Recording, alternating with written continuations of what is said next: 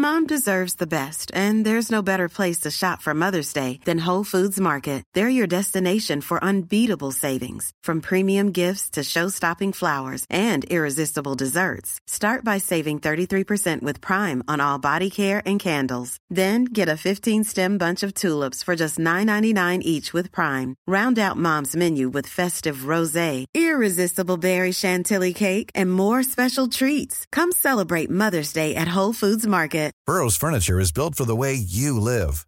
From ensuring easy assembly and disassembly to honoring highly requested new colors for their award-winning seating, they always have their customers in mind. Their modular seating is made out of durable materials to last and grow with you. And with Burrow, you always get fast, free shipping. Get up to 60% off during Burrow's Memorial Day sale at burrow.com/ACAST. That's burrow.com/ACAST. burrow.com/ACAST. Wow. Nice. Yeah. What you're hearing are the sounds of people everywhere putting on Bombas socks, underwear, and T-shirts made from absurdly soft materials that feel like plush clouds. Yeah, that plush. And the best part? For every item you purchase, Bombas donates another to someone facing homelessness. Bombas. Big comfort for everyone. Go to bombas.com/ACAST and use code ACAST for 20% off your first purchase. That's bombas.com/ACAST. Code ACAST.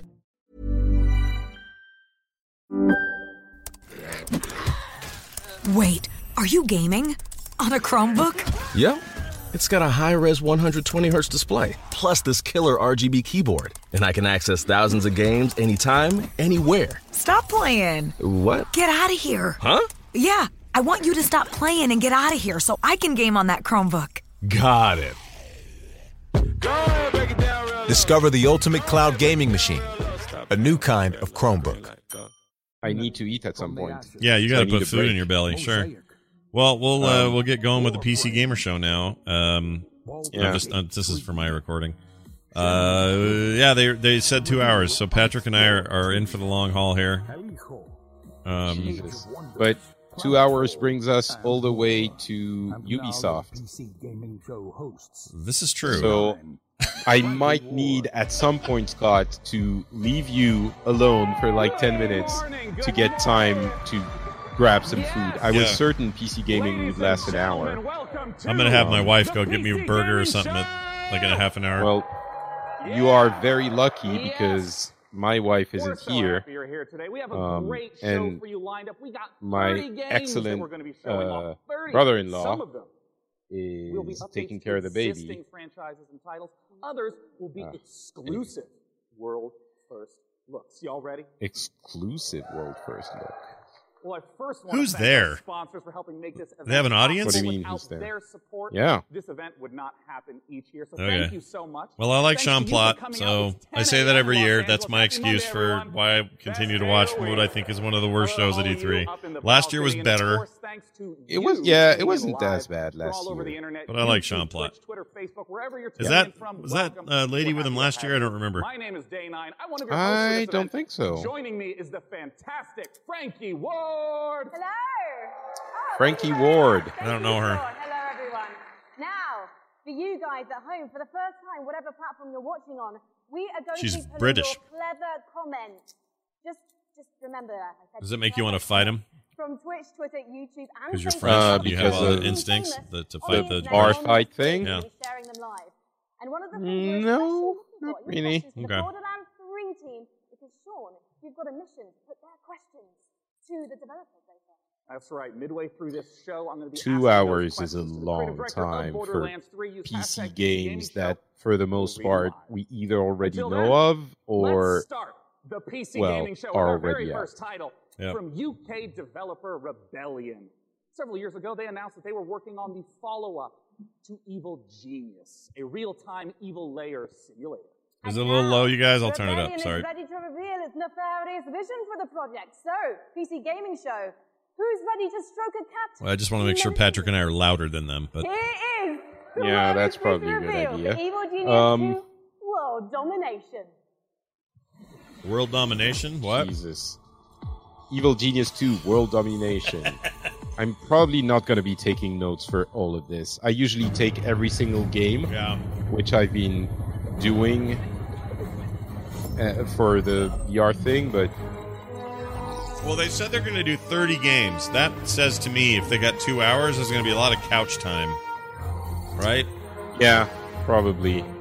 Oh, 30 games in 2 hours. That's, what, 7 games per half hour, so 5 to 10 minutes per game? I guess so. No, 5 minutes per game. What are we looking at here? Evil Genius 2, World Domination. I never played the first one, I guess. Looks like a PR thing. PR. A PR thing. PR? Yes, PR. Pixels. No, not Pixels. Pixar. Jesus. Patrick's getting hungry and tired already. Yes. And so the fun part is going to be Ubisoft, which is in 2 hours. It's going to be no break. Yeah. And after that, I'm going to try to sleep a little bit. And then there's going to be Square Enix. This isn't actually a game, is it? What is this? It's a trailer for a game. I never played the first one. I don't know what this even is. I think that's going to be a common comment on this show. Bloodlines 2 is the successor to one of the most beloved RPGs ever. And with me to talk about it, I have Brian Mitsoda and Cara Ellison from... Whoa, that guy's huge! You were a writer on the... Oh my gosh! So what does it mean for you? I will need you both. Others are really small. I would destroy everyone here. We have very high expectations and we have to meet those. Well, let's take a look at whether you are going to meet them, because we... Also, I'm not going to be there for the AMD thing, which I think is going to be boring. So, AMD thing? What are they doing? Yeah, after... I can't remember what time, but there's an AMD thing after Ubisoft.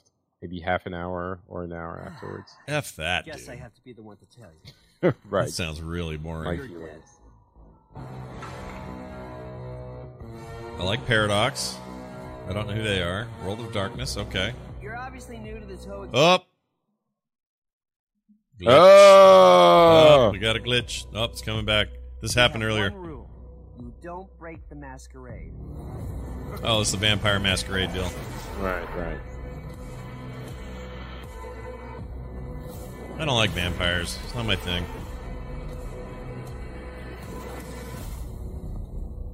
The city.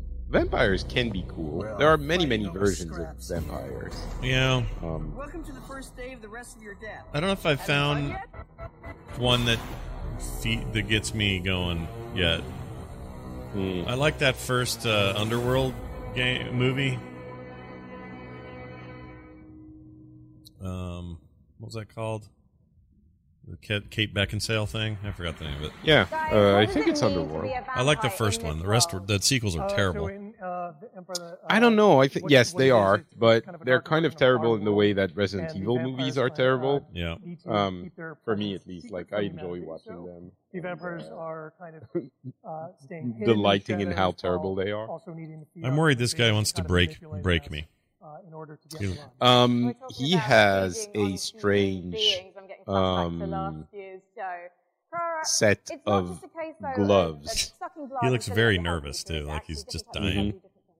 That's right. So we have the resonance system, which means that essentially vampires. The popular thing right now is to see the emotional resonance of human beings. Color your hair silver. No, to color your hair silver. I think that's what he's done. Would you consider just doing a full silver treatment of your hair, Patrick, just like that? To be honest, my hair is turning silver pretty fast, so I'm not sure I would want to accelerate that process. I understand. I don't blame you. Well, is it yours as well? Oh yeah, especially down the sides here and my beard. So it's going to be a fun time. Getting nice and crispy. Me, yeah, look at... Oh, I'm seeing us both now in this Discord magic. I look at that. Look at that. Yeah. It's all gray all over here. Yep. Didn't used to be, did it? It didn't. Certainly didn't. And I can tell you, it was already starting, but a year and a half ago when the wonderful little baby came into our lives, the process accelerated. Yeah. I don't know if it's linked. I don't know either. It may be just timing and it didn't matter. And it may be the crippling lack of sleep and constant stress. understand because they don't know what they're doing. They're going through vampire puberty on their own, puberty. And, you know, you might have a family. You might. Ooh, have, that say, sounds like. Wife and children. And I don't know what it sounds like. I'm both perplexed, intrigued, and disgusted. I think that guy's cosplaying as a vampire. I think that's what's going on here. And Brian, the first game came out. And oh. Waiting 15 years for really?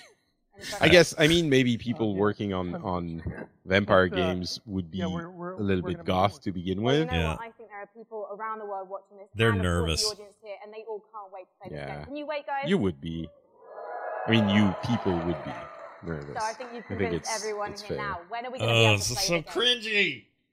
We're going on. It's a little bit cringy. It's always so cringy. When can we learn more? Yeah, the vampire, the masquerade thing. Thank you so much, Brian and Cara. Good this luck. Is Give why you guys. Need spokespeople who know what they're doing and who are media trained. Yes, and it just it influences the way people see your company. It does. After a catastrophe on Earth, humanity and your games, more importantly. Attempt to find refuge among the stars.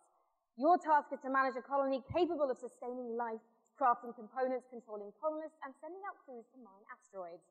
But when you're living in space, there can be big... It's okay, yeah. I mean, we embrace the cringe or we wouldn't cover this. Let's take a look at the brand new gameplay. You have to. Well, let's say that these two are not the most important conferences we're covering. No. We've been doing this for 5 years, everybody. Yeah. Which is crazy. 5 years. Through the wonderful technology of the internet, we can do this from our own home for everyone's enjoyment and for our enjoyment as well. And I love that we can do it. Ooh, I want this, whatever this is. This looks like Escape Artists. What's the name of that? The Escapists? Well, this looks more like a space simulator thing. Space Escapists. The Space Stationists. I love games like this. So I had a thought about Microsoft from the conference yesterday.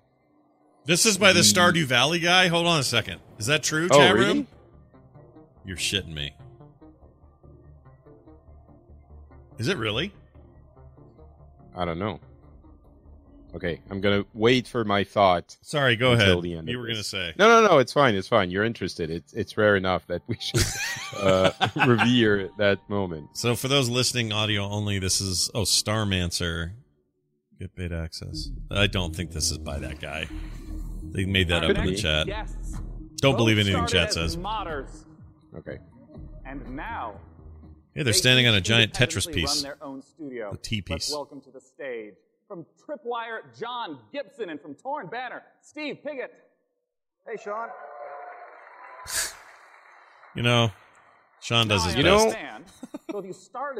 Sean is also getting some gray hair. Oh, yeah.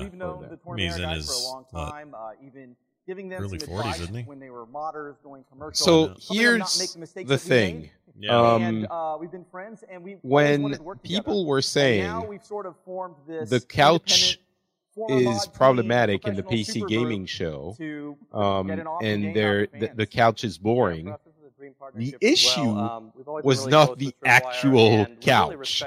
Making this better doesn't mean remove the couch and do the same thing standing. I think they got confused there because they're just standing doing the same thing. And it sucks for the hosts because 2 hours of standing is the worst. I think that's why they have two people. Yeah.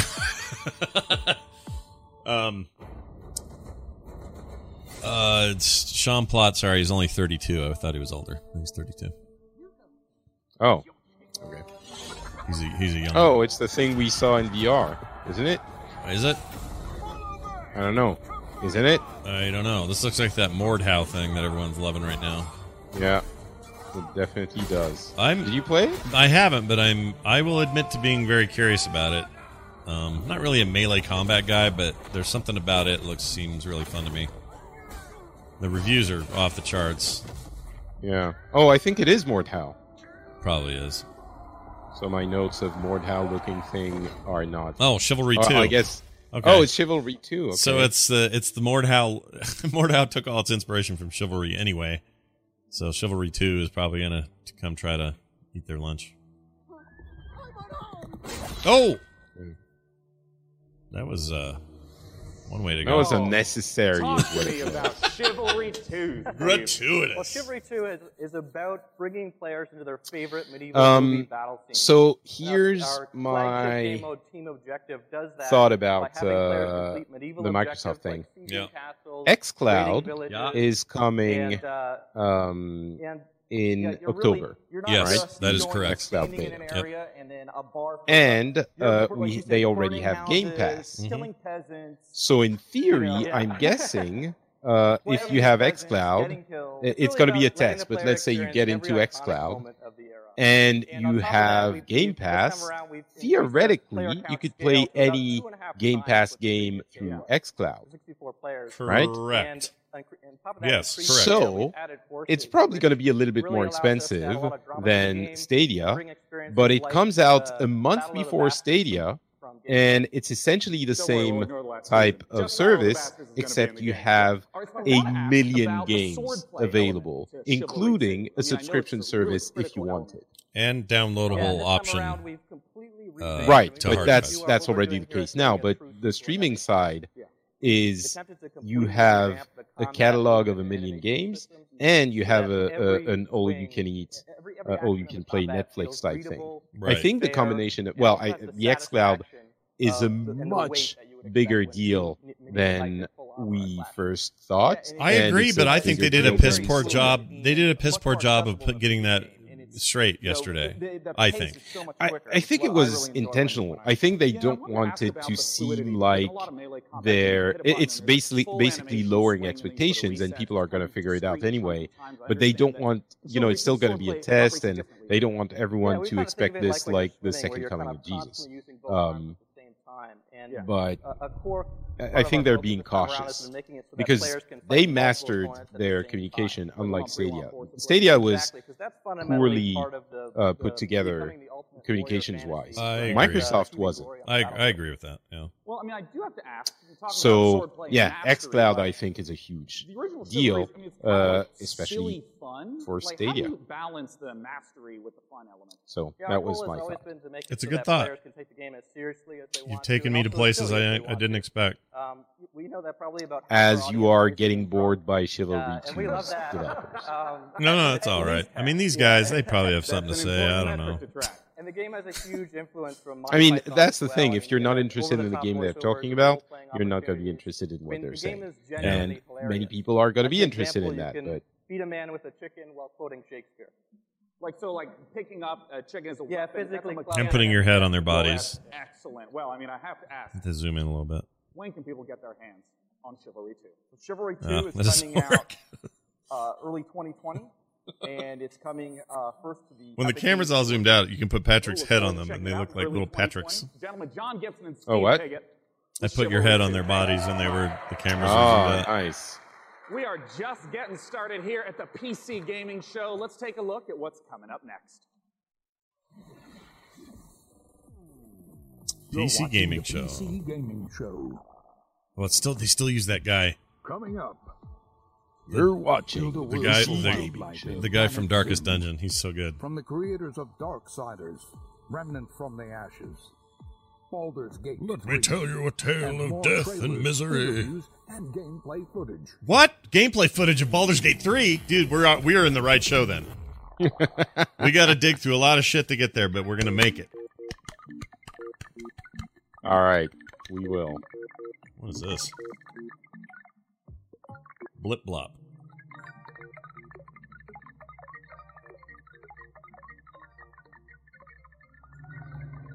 What is happening? Ooh, I like the look of it. Skinny legs. Everybody skipped leg day.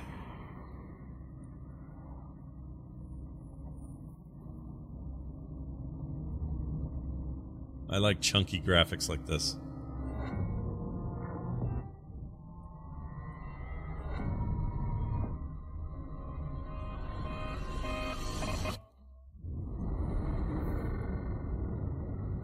That seems cool. I don't know what it is. Oh, I wasn't watching. Some kind of viral... That was a brand new trailer for Mosaic, a dark and atmospheric adventure game coming later this year from developer Killbyte and publisher Raw Fury. So how are you guys enjoying it so far?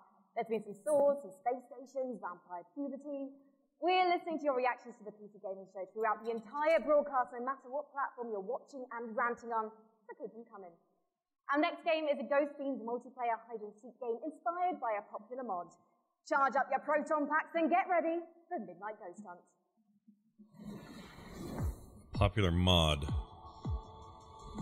Okay. So this appears to be some sort of Ghostbusters ripoff. Is my guess.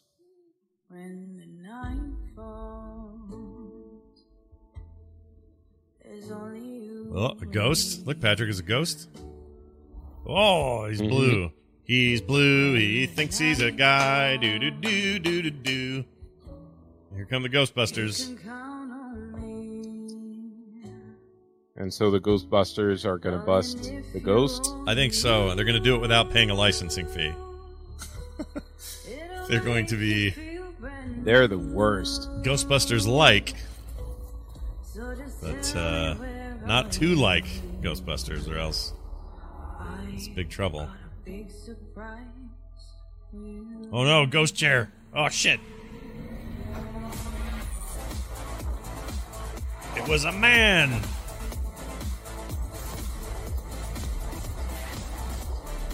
Oh, I thought you were going to play the ghost. No. Playing the ghost... Oh, is this... Oh, I guess you are the ghost. Oh, so it's an asymmetric thing. Okay. I like the idea of asymmetric games. I do, too. The popular ones right now are, like, One Horrible Ghost versus Five Guys. Or, you know, like, Dead Till Daylight or whatever it is. Or Dead by Dawn. Dead by Dawn, whatever it is. Dead by Daylight, yeah. Daylight, yes. That's been the model lately, but I'd love to see, like, you know, 5-on-5 kind of stuff. Joining me on the stage to talk about Midnight Ghost Hunt is the dynamic I actually think creative director, the stage is terrible? Oh. No, yeah, the stage is not great, but I like that it slows things down a little bit between trailers. Maybe it's only because I'm taking notes and that allows me to have a little bit of a quiet time. You can play either as ghosts or ghost hunters, like a 4v4. They keep saying, they've got that powered by the Epic store in the back, but it never shows Epic, it just says powered by the store in all the crops. On the inside, they're not so harmless ghosts. Do you see that? Wait, what? They're getting... they're getting money from Epic. Yeah, but you can't actually see it. You would do that, so that way you can it's cropped. Away and continue to hide. Exactly. Oh, so but you see it in the... Is to try to now I can see it. Until the time runs out, until the clock strikes midnight. Midnight being kind of the hour of the ghosts, basically. They can it's about fight probably 25 people in that crowd chat room, something like that. 30, hide, maybe. If there's a hunter kind of off by himself, 35, you can quickly just hit him in the back of the head and knock him out real quick. And he has less hunters to deal with at that point. See, well, what's the identity of the hunter? Okay, well, this guy's all right. Comes out and knows what he's talking about.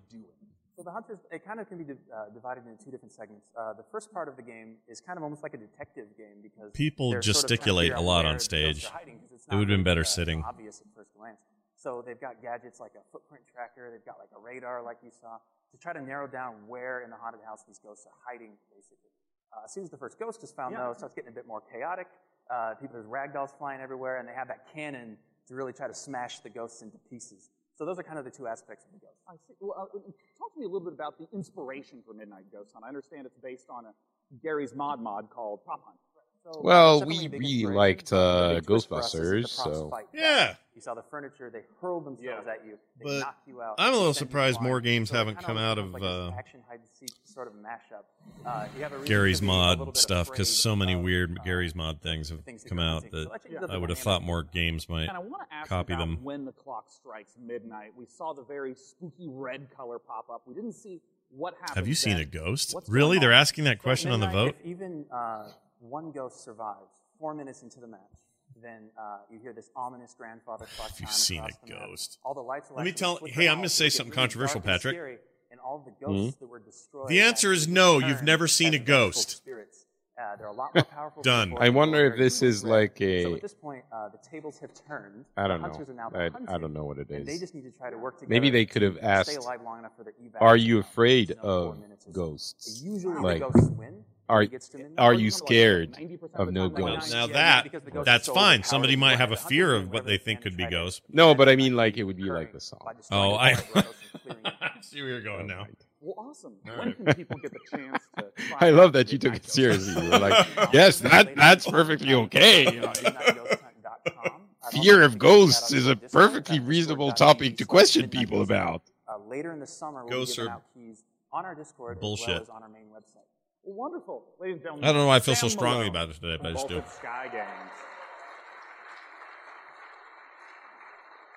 Okay. For our next title, we got Frankie Up in the Balcony, and if I understand correctly, Frankie, this is a sequel. Well, I thought that was the name of the game. Frankie Up in the Balcony. Yeah. It's a big sequel to a small indie game. Unexplored 2 is a procedural adventure, a roguelike that challenges you to fight, to be clever, and to solve its mysteries. Explore a beautiful world, engage with its creatures, and defend its people. She does look like Paula Poundstone, whoever in the chat said that. Until you die. And die again. This is Unexplored 2. Unexplored 2. Don't know what that is. Never heard of it. It's from Big Sugar. Alright, you're exploring. It appears this is unexplored territory. Ooh, I like how this looks. It's a roguelike, she said. You're like a little rat or something. What are you? What's the name of this thing? Unexplored 2. Oh, shit. There's some sort of fight happening. He's dead. Alright, I'm gonna roguelike it back to the town.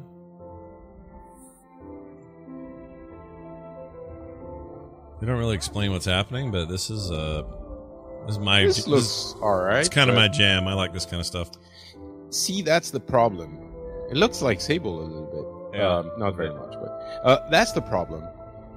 There are too many things that are kind of our jam. We don't have time to play all of them. No, you're right. Attention to them. You're right. But imagine a service where you could just willy-nilly hop in and just say, "What's this?" and have it stream within seconds. Mm-hmm. Like you were saying something about that yesterday, and I completely agree. Like that's the one part of this that people aren't really thinking about. Unlike Netflix, where that's true, you have a million things to go look at. You can't take the time to figure out what if you like it or not. Games you can. Like installing the game becomes enough of an inconvenience that totally agree with that. Monitor, and here to talk about a groundbreaking new display is Samsung's Dean Dalcera. Welcome, Dean. What you got for us? Oh, mic's busted. Samsung T27 RG5 curved gaming monitor. Well, let's take a look. The CRG 240 Hertz. It's a curve. How are you going to demo that? Oh, that's how you demo it. You show a ton of bullets. Like, seriously, I know some people can see the difference between 60 and 120, and it makes a big difference. But and I can see it on my iPad and stuff like that. But 240 hertz? Really? Is that necessary? I don't know. Well, I'll let you know soon because I'm doing some trade work for somebody who's going to... and the trade will be for 240 megahertz stream. And I'll let you know. You'll let us know. But right now I'm running at 60, and I would like to at least see how I perceive a 240. Dean, we've seen the video... And I got to start asking. Talk to me about some of those juicy features and specs. So it's juicy features. 240 hertz curved gaming channel. We believe it's the world first. You have lag-free and tear-free performance. I'm pretty sure they're using the Sean Plott's mic, and they're just amping it because his is dead. You wouldn't get from a traditional flat panel.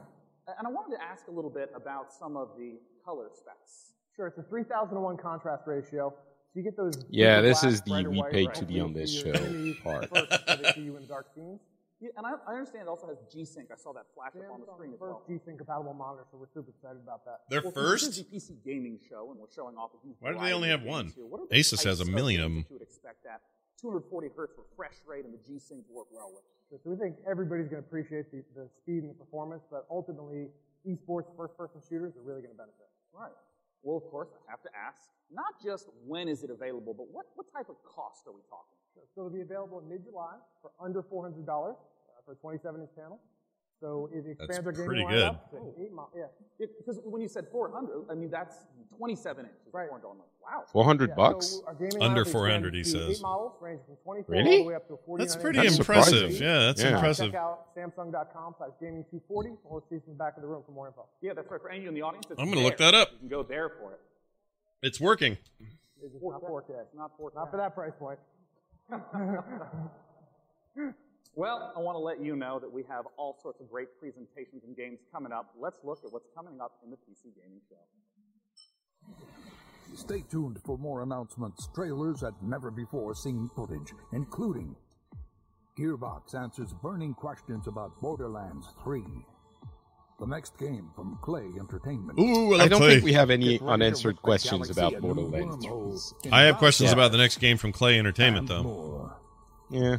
I love them. Sure. Yes, everyone does. They make incredible games. They've never disappointed me. And now the PC Gaming Show presents What's Next from Funcom. From Funcom? Whoa, she's by herself. And those leather pants are hot, and I mean like temperature hot. Hello, everyone. Thanks for the warm applause. It's very exciting for all of us at Funcom to be here at the PC Gaming Show. I haven't heard of Funcom in, I don't know, what feels like 5 years. Show some of the cool stuff that we've been working on. So, without further ado, here are some of the games coming for 2019. This also looks like we paid to be here. I don't feel nothing. But maybe that's not.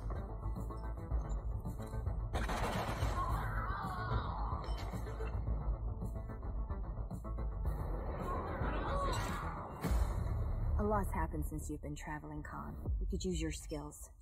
Stalkers got each other's backs, right? Oh, this game's great. What happens to you happens to me. Really? Yeah, the one that's a sequel to, or maybe that's actually showing the one that I'm playing, but it's like XCOM, kind of. It's really good. It's weird because the animals have all mutated. I don't like XCOM, and I know that makes me a despicable alien person, and I apologize, but you're just a horrible man. That you've now told us this. I've lost all respect for you and your stance on all things.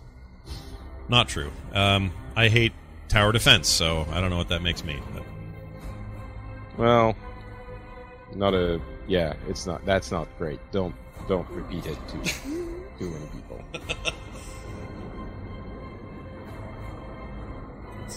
It's Moons of Madness.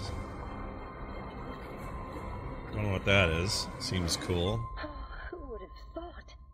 My son, off to fly among the stars. Okay. Funcom. To the stage, founder and director of Mighty Kingdom, Philip Mays. Wait a minute. Why? She's still standing there. Hmm. So yeah, at Funcom we've been doing our own games for over 26 years now. But recently we had the great pleasure to be working with some other very talented... The human mind. And help them publish... Fragile. What? Like a robin's egg. That's that guy who's doing the announcing. Oh. He's founder of Mighty Kingdom, a studio out of Australia. He does the Darkest Dungeon stuff. He's so good. A little different. Thank you, Natasha. So on April 1st this year, we put out a little trailer for something called Conan Chop Chop. And considering the date, it was perhaps no surprise that people decided that was an April Fool's joke. So, we have a little surprise for you. Check this out. Okay, they took a April Fool's joke and made it into a game is what they're probably going to do. Conan Chop Chop? I mean, I would like the Conan IP to be treated with a little bit of respect. Yeah, good luck on that. This is going to be so dumb.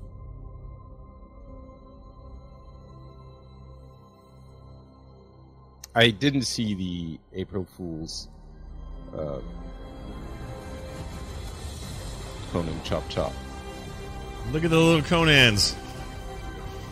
Oh, so this is an action RPG type thing? 2D roguelike Zelda game. It doesn't. I don't like that. I do. Lifestyle. I'm in. I'm all in, dude. Yeah. Straight up, I will play this. You don't like the style, huh? No, it's I like little stick men. Yeah.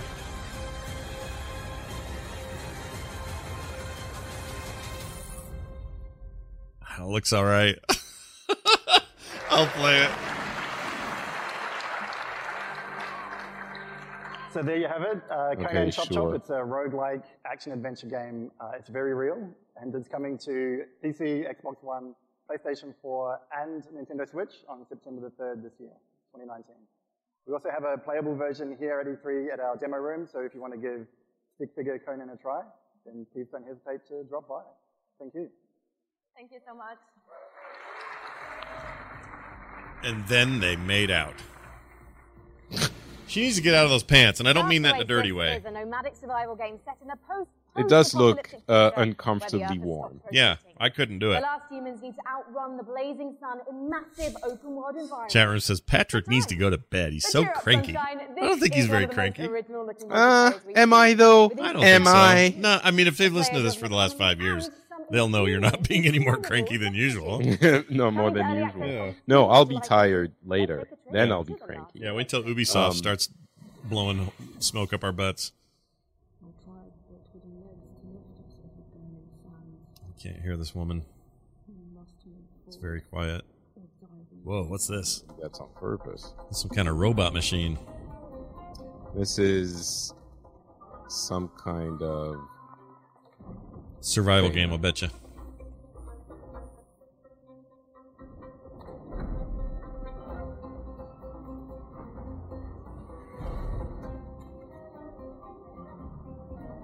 Whoa, that thing's cool. It's insect-like.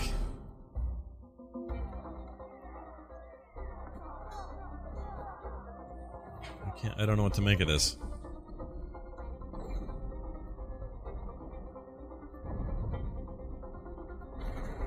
Those explosions are kind of weenie.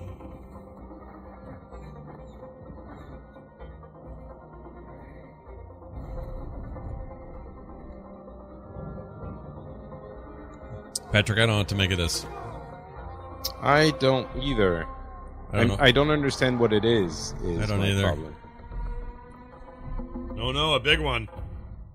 Last Oasis. Kind of Mad Maxy. All right. Mm-hmm. I don't know what you do.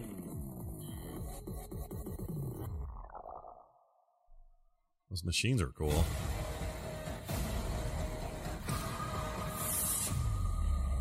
Age of Wonders Planetfall. Ooh, right. Sci-fi version of Age of Wonders, which I am a fan of, but you wouldn't like because it's very XCOM. Mm-hmm.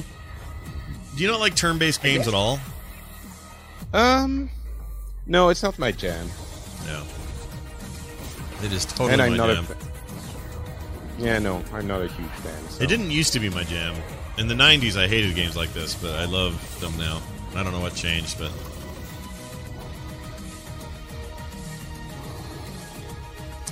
EX06 agrees with you. I mean, I don't know why I like them. It agrees with you. On what? The turn-based isn't. Oh. Turn-based isn't all that.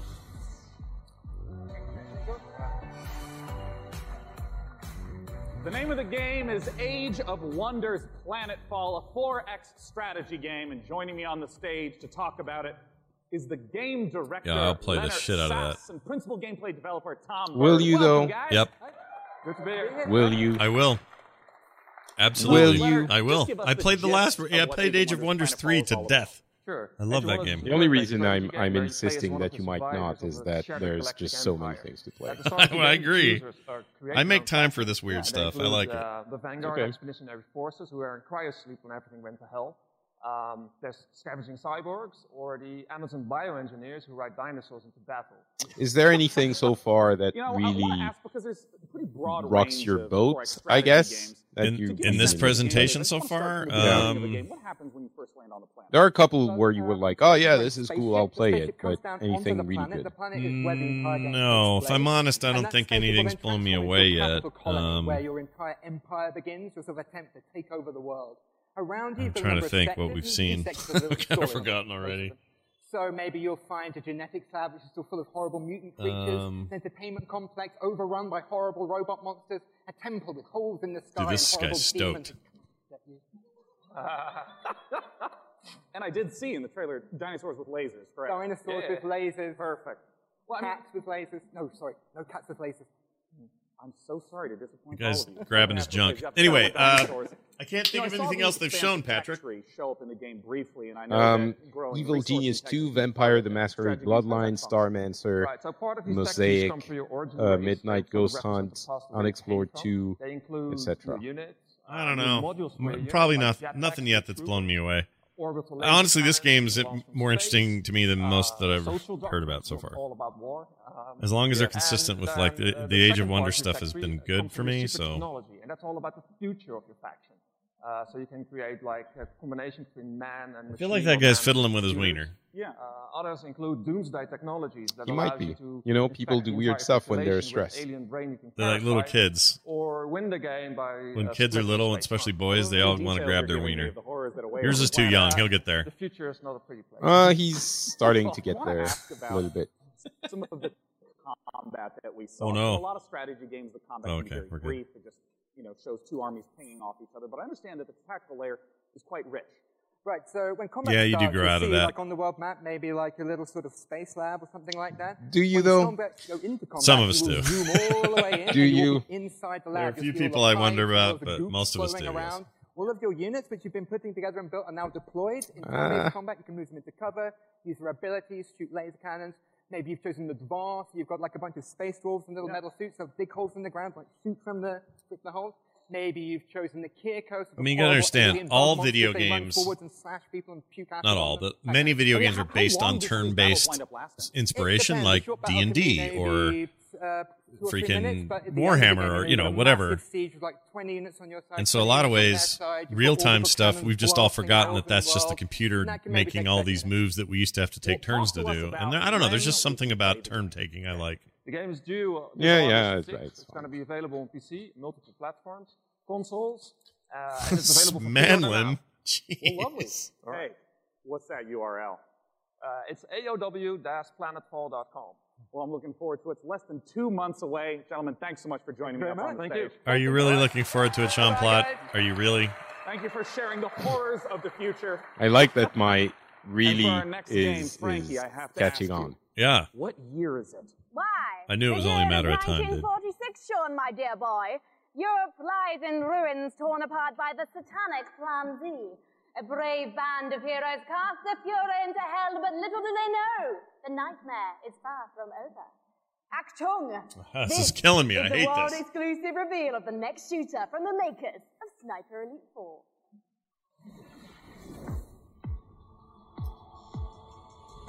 World exclusive.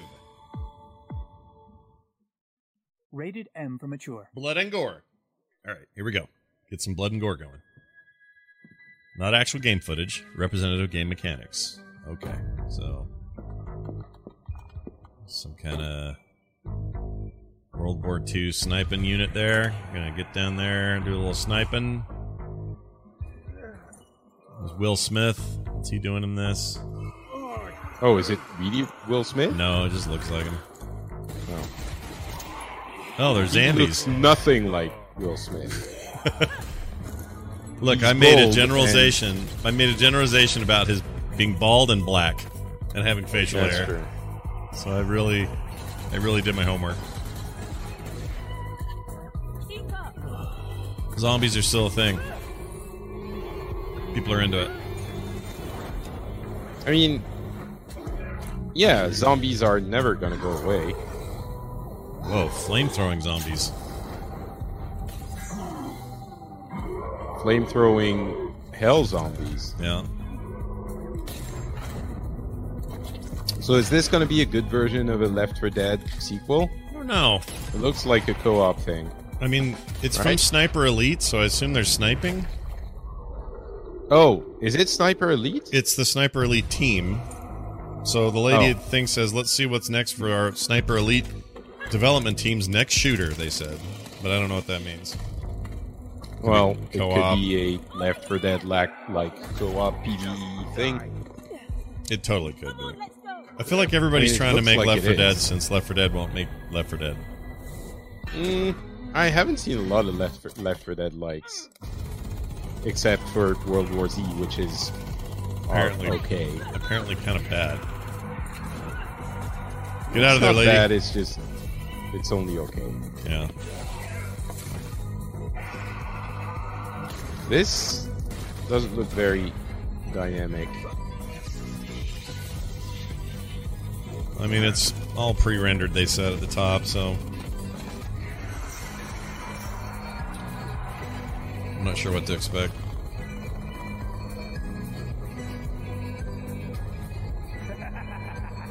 Oh, it's Hitler, dude. Sweet. Oh. Oh, Zombie Army Dead. Oh. Was that already a series? I'm behind. Well, apparently. That had Zombie Hitler in it. Later on the PC Gaming Show. 4. How did we not know there were 3 of those before? Yeah, there are so many. This looks... What? What is Warframe? Oh.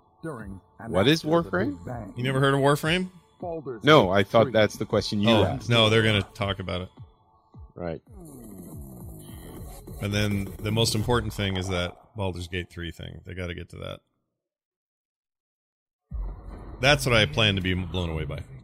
The root have ravaged the earth. An unending assault. Without reason. The root. We are victims to a hatred that we do not understand. This evil will consume our world and the countless worlds beyond. Unless what this is. Rise to meet it. Isn't it Baldur's Gate 3? No, it's something else. They're saving BG3 for the end, I'll bet. Yeah, you're right. But there's like Tulu, Great Ancients. This looks neat. Yeah, it has a really cool art style.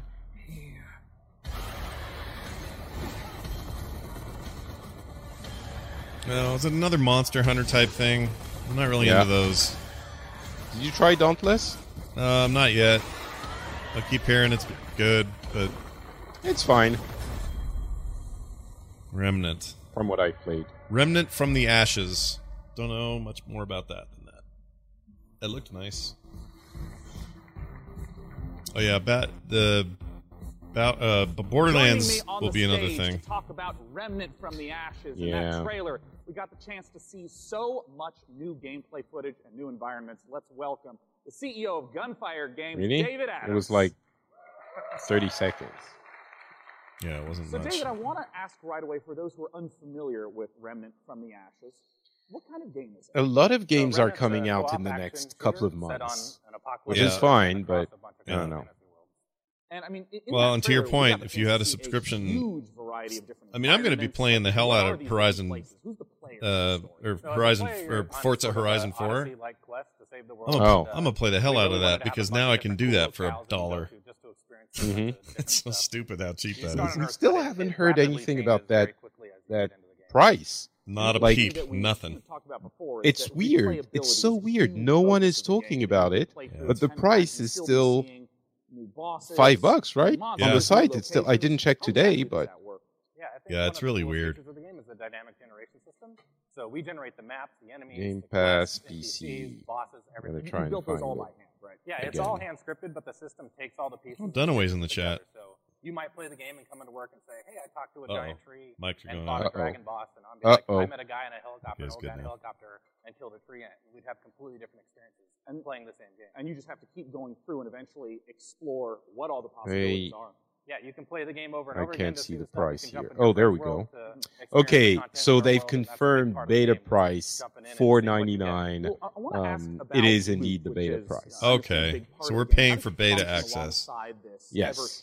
No, that's not my favorite thing. Yeah, the loot in the game is all legendary. I mean, it's not hard. It all it has to do is check that I'm legit so I can play it. Like, it's not like there's anything dynamic. I think it's really an introductory. It's fine. And I think ultimately, the Game Pass Ultimate is going to be a huge deal. Yeah. I wonder if they're going to be clever enough to not jack up the price if you want to include an XCloud subscription. Oh, right, yeah. You will die a lot in this game, so awesome. I don't know. It has to be more because you need to pay developers, but I don't know. If it's like $20 a month and you get access to everything, it is mind-blowing. And it's coming in October. It's a huge deal. It's coming in October. Pre-order the game now, you can actually get it in beta. Yeah, but still, it's still weird the way they did it. Ladies and gentlemen, David Adams from Gunfire Games. Thanks so much for talking to us about Remnant. Thank you, David. These guys refuse to shake hands. If nobody will shake hands. Keep those questions coming. I will be asking on stage the creative director of Borderlands 3 everything you want to know. Doesn't matter what platform you're on. You don't need to remind us you're going to have the dude from Borderlands. Let's talk about our next title. This one was announced 2 years ago at the PC Gaming Show here. It's a game from Klei Entertainment called Griftlands.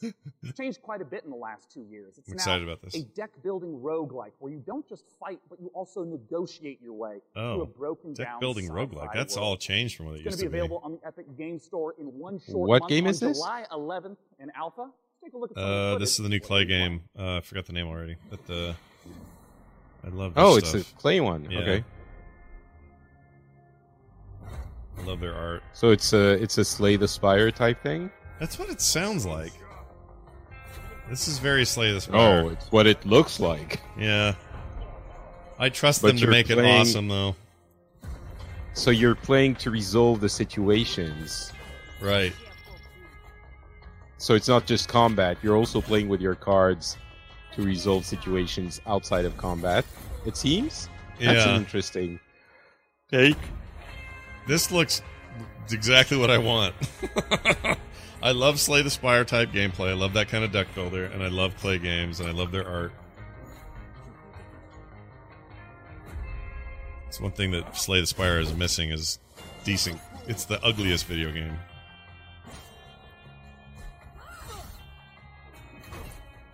Oh wait, there's. Oh yes, it is always deck builder.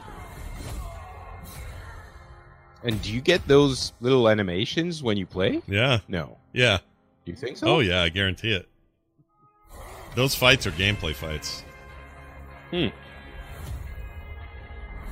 Yeah, originally, kind of cool. Griftlands was originally much more, I don't know, like RPG-ish. But I'm into it. Planet Zoo is the latest game from the makers of the brilliant Planet Coaster. Please welcome... Here's Jackson and Lisa Borens from Frontier Development. Their art style's always been really neat. Now, Piers. So, Planet Zoo. I think Planet Coaster was probably really well received. The entire roller coaster tycoon community was very happy with what they did, right? Yeah, generally speaking, I think it was considered the proper. Spiritual successor of those coaster games. Really excited to show everyone here a gameplay video and to announce our launch date. Well, fantastic! Take a look at our new game. This is our new game. That's my favorite British accent. Hello. All right, here it is. Planet Zoo. Okay, I need to move a little bit. Are you standing at your standing I'm sitting desk? At the moment, but I might stand in a minute. I might do some jumping jacks. So we're an hour away from... Uh-oh. Oops. It keeps happening. We're an hour away from the thing from Ubisoft. If it's okay with you, I'm going to go and grab some food and bring it back here, so I'm going to be away for 10 minutes. Yeah, you're totally fine. My hope is that while I'm away, they will discuss Borderlands 3, because I can't take any more of that game. Which I was looking forward to, but now I might be sick of. I'm kind of feeling that way as well, but we'll see how it goes. All right, no worries. So I'll be away for 10 minutes. Yeah, you're totally fine. Oh, maybe I'll wait to see what the next game is. Maybe it's going to be something that is actually not making me grumpy as... Oh, it's just them talking about the zoo game more. All right, okay. All right, 10 minutes, do your thing. And I'll be back. Okay. I might cover my my webcam just in case. Something. I understand. You're paranoid. I get it. Yeah. All right, see you in 10 minutes. Okay, bye. You want to learn about the research that they're doing. He has a cover for his webcam. These are all things you're going to be able to do in the zoo. And these ideas of the modern zoo is really what we take to heart. And I'm trying to tell Scott that he's ignoring me, telling me what? As the most important thing to do. And here's, when can we... What are you trying to tell me? Gameplay, and when are we going to be able to get our hands on it ourselves? So we're obviously demoing the game. You guys want to play a zoo game? It's where you make a zoo, I guess, and you do... you got some... voiceover for it. Animals there, I'm guessing. You got little zebras and the whatnots, right? Friday at 11 a.m. Pacific time. You got your... Thank you so much for joining us. What else do you have in a zoo? You got your peacocks. You got your... We have a very special guest all the way from Japan. Oh, who's coming from Japan? Anyway, you want to make a zoo? Let's make a zoo. Lizards. Shenmue creator, Yu Suzuki. Ooh, Yu Suzuki. Shut up. That is right. Ladies and gentlemen, joining me on the stage is a legend of Japanese game development. It's Mr. Yu Suzuki. Up, there's the hand to shake. Hello, everyone. In addition to being the brains behind the following games, Hang On, Space Harrier, Outrun, Afterburner, Virtual Racing, and Virtual Fighter, Yu-san also created the Shenmue series, and he's here to talk about Shenmue 3 right now. Take it away, Yu-san.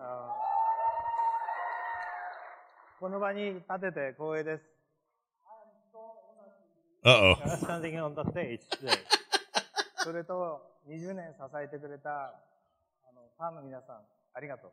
I just want to say thank you to all the fans supporting me for the long 20 years. Thank you very much. The wait. The wait is nearly over. That's right. Let's take a world-exclusive look at Shenmue 3. Okay, here we go. Finally get to see this damn thing. Shenmue 3. Patrick's going to be mad he missed this. Honestly, I don't think your kung fu is strong enough. Ooh, that looks like shit. Grandmaster, Was it meant to look just like Shenmue? Because a long time ago, martial arts were bad, but humans are interesting creatures. I mean, I know it looks better than it used to, but away from prying eyes and became stronger. One even practiced atop this very boat.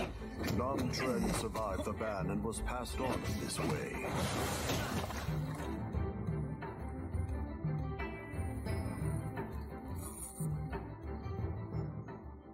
That's all I got. What did you say to me? Stop it. Oh my lord. And extort money from shop owners, get drunk by noon and cause trouble. Everyone in town is afraid of them. They are heartless. Hey, wait right there. I have worries. I am concerned. I don't think I want to play Shenmue 3. This is him, the Japanese guy who got in our way. You've got some guts to barge in here on your own.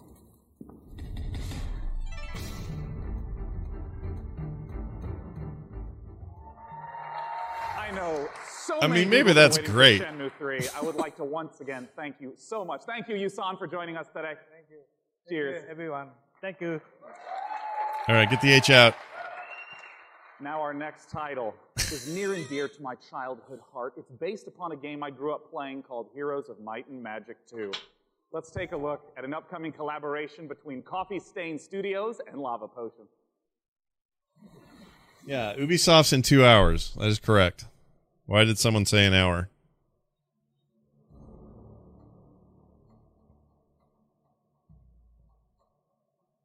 It's like Warcraft.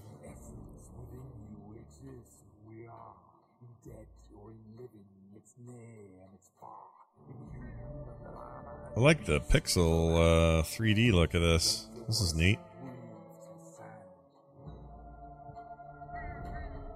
Oh, Patrick said it was an hour? Hey, he's smoking crack. We'll explain it to him when he comes back.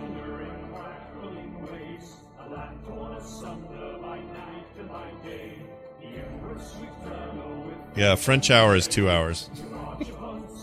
It's metric. What is this? Is this an RTS? And do I care? I'm kind of sick of RTSs, but if it's a builder, like a city builder thing, I'd be into this.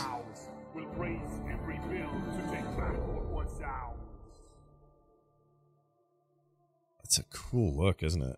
Songs of Conquest, classic adventure strategy. I would like to know more about that. The name of the game is Songs of Conquest, and here to join me in talking about it is the lead designer. Well, that guy's standing crooked. He's standing sideways. Hey, Carl. Hi, hey, thanks. I mean, let's just start off. For anyone who maybe hasn't played the Heroes of Might and Magic series, what is Song of Conquest? Oh! It's all about, well, you kind of start out with in the town that you just saw on the end of the trailer, and from there you recruit your wielders, it's what we call our commanders. And you recruit an army, and then you kind of send off your wielders on an adventure. Smooth criminal. You upgrade your town, you can get more stuff, and that's kind of what you do. Adventure and strategy combined. Yeah, and, you know, I know that part of the core loop is, obviously, get the resources to build up the township, but for what reason? Armies, man. Talk to me about those juicy battles. Yeah, so juicy. Just like more juicy references. Turn-based. You like saying juicy a lot. That's fine. That's fine. You can say juicy. It's not a problem. Sure, sure. They go in initiative order, and then you plug it out, and it's a bit like chess, but instead of like pawns and bishops, you have like cordons and face spirits. Great. And griffins and so on. Yeah, and all those things. And, you know, as someone who just loves the Heroes of Might and Magic series, I know that you have translated a lot of the gameplay elements into Songs of Conquest, but what are some of the modern elements that you're bringing in? Well, there's a lot of it, but I mean, one of them is the actual combat. We call it the essence. So basically, in the Songs of Conquest universe, everything has an essence within them. So like the souls, your troops, they have an essence. And to do magic, you need to bring Song of Conquest and Ice. Very nice. Good job. Oh, I see. So if you want to like make your troops go faster, you need to bring a troop that has that essence, like cavalry. And maybe to ask a basic question, what if my opponent kills that cavalry? Then you can't do the magic. So, oh, I see. Okay. Yeah. So if you're fighting someone, you kind of have to like weigh the pros and cons of what to kill off. Treasure chest houses? I don't know. Is that what we were looking at there? Information. And as always, when's it coming out? Late 2020. Oh, it's quite a ways off. It's quite a ways off, but you can go to songsofconquest.com. Well, boo! Don't tell me about it now. Late 2020. What are we doing here? Well, what is this? As you know, the future. I'm really looking forward to playing it, Carl. Thanks for joining us. Thank you. Now our next title Awkward Silence is an update to a popular co-op game. Let's see what's in store for Vermintide 2. Ooh. I like Vermintide 2. They're doing probably some DLC here, something. Vermintide 2 is a good time. Oh, there's that guy. For Sigma! I hate these many rats who are after us. Be still, my quaking soul. For Sigma. The Rat King. Sigma.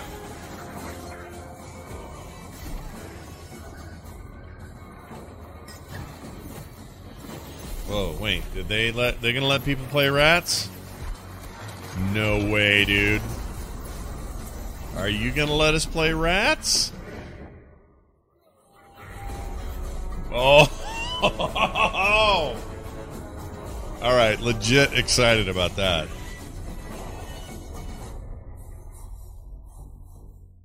Oh my gosh. Wait until I talk to, I gotta talk to Kyle. You saw the reveal of the new PvP mode coming to Vermintide 2, which turns the Warhammer Fantasy cooperative game into something even more brutally competitive. It looks deliciously vile, and surely dismembering Skaven is so much more satisfying when you know you're going ham on a fellow player, making him or her cry little baby rats behind their computer screen. You can sign up now for the Vermintide 2 versus Beta at Vermintide. Okay, I'm into that. Bring it. In Parappa, you're an artificial consciousness orbiting Mars, whose ultimate purpose is to terraform the planet. Bring it! A single drone in your landing site and turning the planet into a flourishing second home for humanity. Courtesy of developer to Lawn Industries and publisher War Fury, here's a first ever look at Parappa. As we all know, reaching the Red Planet was not humanity's greatest achievement. Transferring the complexity of the human mind to machines was. So they All right, what did I miss? Oh, hi Patrick. You missed you missed Shenmue and Shenmue 3 with Yu Suzuki came out. Today, so I didn't miss anything. It looked bad. It looked really bad. So this is going to be super weird. Yeah. I'm going to be eating, so it's going to be like one of those weird Japanese streams. Oh, it's ASMR with ASMR eating with Patrick. I'm fine with it. Go for it. I should mute myself because this is. You do whatever you want. But you know it's fine. We're having dinner together. I mean dinner/lunch. Yeah. Enjoying some video games. It's fine. It's just we're having grabbing a bite together. Sure. It's not weird at all. Yeah, all good. In time to rewrite history. But for his debut project with indie studio Panache Digital Games, he's going to take us back 10 million years to where humanity began. Here to tell us all about ancestors is creative director and co-founder Patrice Désilets. Welcome, Patrice. Thank you for having me. Really happy to be here. I've been waiting 10 years to come back on the big stage at E3 showing off a game. Well, it's fantastic. Well, I got some bad news for you, bud. What inspired you to tell the story of human evolution? Well, when I started Panache, I needed a game, an open-world game in which you can do a lot of things. You need a character in a 3D environment at first. And I said, oh, I'm the historical guy. I'm the historical dude, so I need an historical period. They said, oh, let's go back at the very beginning. It'll be easier to do because I won't have to build a city. I won't have to build technology. And I was a bit naive because we built Africa 10 million years ago. And that's not easy to build. It doesn't sound easy. I mean, how have you turned those themes into gameplay? Well, you play our last common ancestor, right, of all the big apes, and then you have to explore your environment, and eventually you expand your territory, you expand your clan, because I like that game, that idea. Badass character. Yeah, I think it could be interesting. I don't know how it's going to translate to gameplay. You evolve into different species up until Lucy the Australopithecus roughly 2 million years ago. I imagine our ancestors had a lot more issues to deal with than we do. What's the name of the game again? Ancestors, an Odyssey of Evolution, something like that. Yeah. Well, it's all about from a prey to a predator. Basically, at the beginning of the game, everybody's there to kill you and devour you, and basically at the end it's pretty much you. You're the predator, and everybody's afraid of you, and that's. Right, the chat room's making me laugh. It's all good. So, Patrice, ultimately, what is the key to evolving your clan successfully? Curiosity. You need to explore because I made a game about characters, and you needed to follow the story I wrote for you. This time, you're basically writing the story. Like, there's no story per se. Which primate is best? Human, gorilla, chimpanzee, gibbon, or monkey? Looking at the mini-maps and the little dots. It's about they really wanted to push that interactivity. Can you survive like those things annoy me. And that's the question. Why would anyone answer human? Like, it's so serious of an answer. Yeah, why is that even on the list? Well, I was going to ask you when we can see it, and you answered my question first. Thank you so much. Getting good at this. As Patrice says, Ancestors will be released August 27th, and you can learn more at AncestorsGames.com. She repeated it. Oh, that guy's too excited. He wants to, like, go out with her or something. Ooh, Epic Game Store advertising. You see romantic interests everywhere. I do. Look at these two Shenmue people. So that's an exclusive Epic Store thing? The community is going to be so angry. Yeah. I'm sure most Shenmue people are... Well, actually, they're Sega people, so... Oh, Ancestors, yeah. Absolutely. That seems interesting. The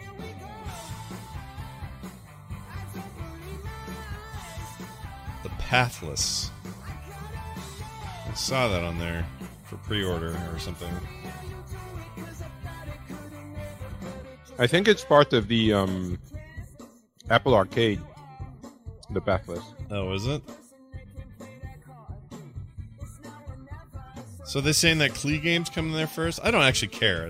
I don't care about what store I get stuff on as long as it's good and they treat me well.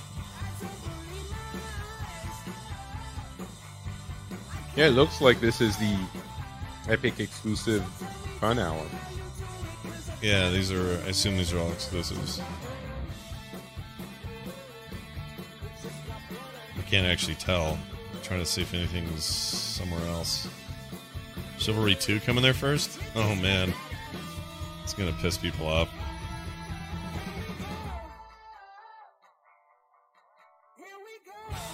A game on Steam.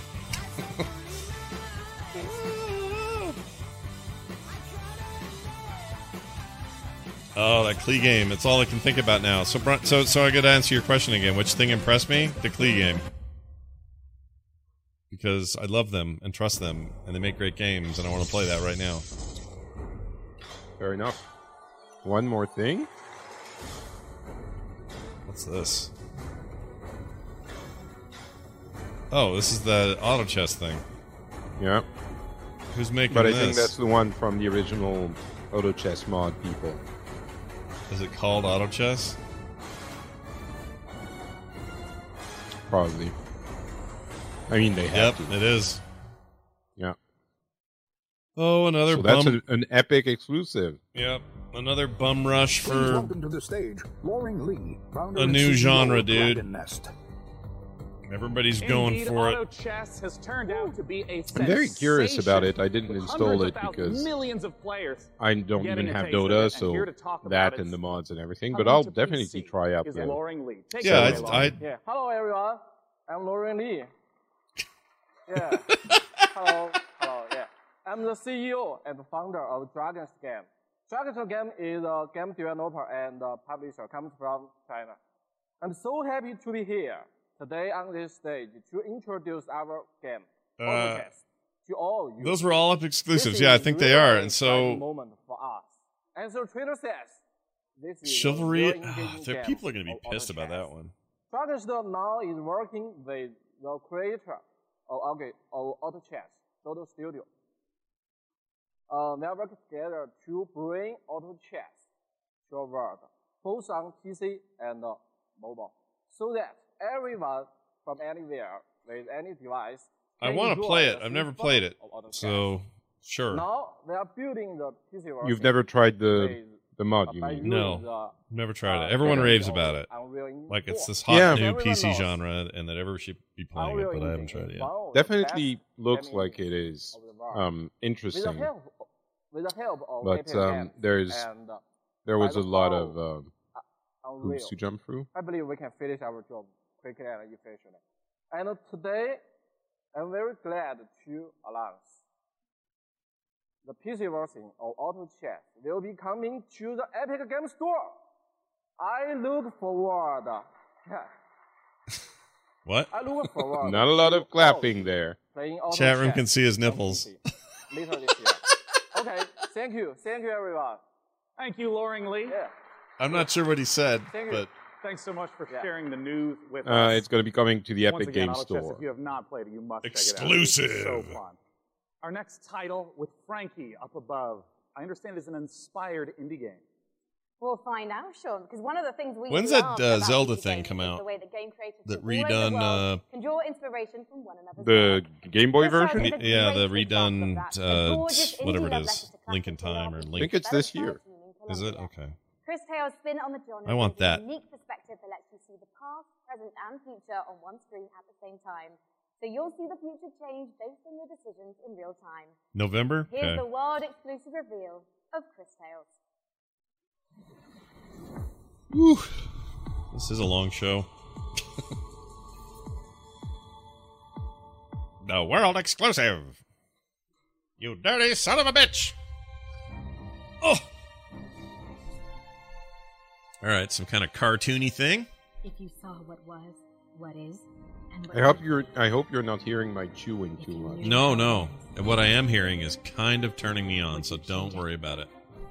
It's the ASMR interruption. Yep. Who knew? I've always tried to find my ASMR. Apparently, it was you eating. It was me chewing chips. What on earth is this?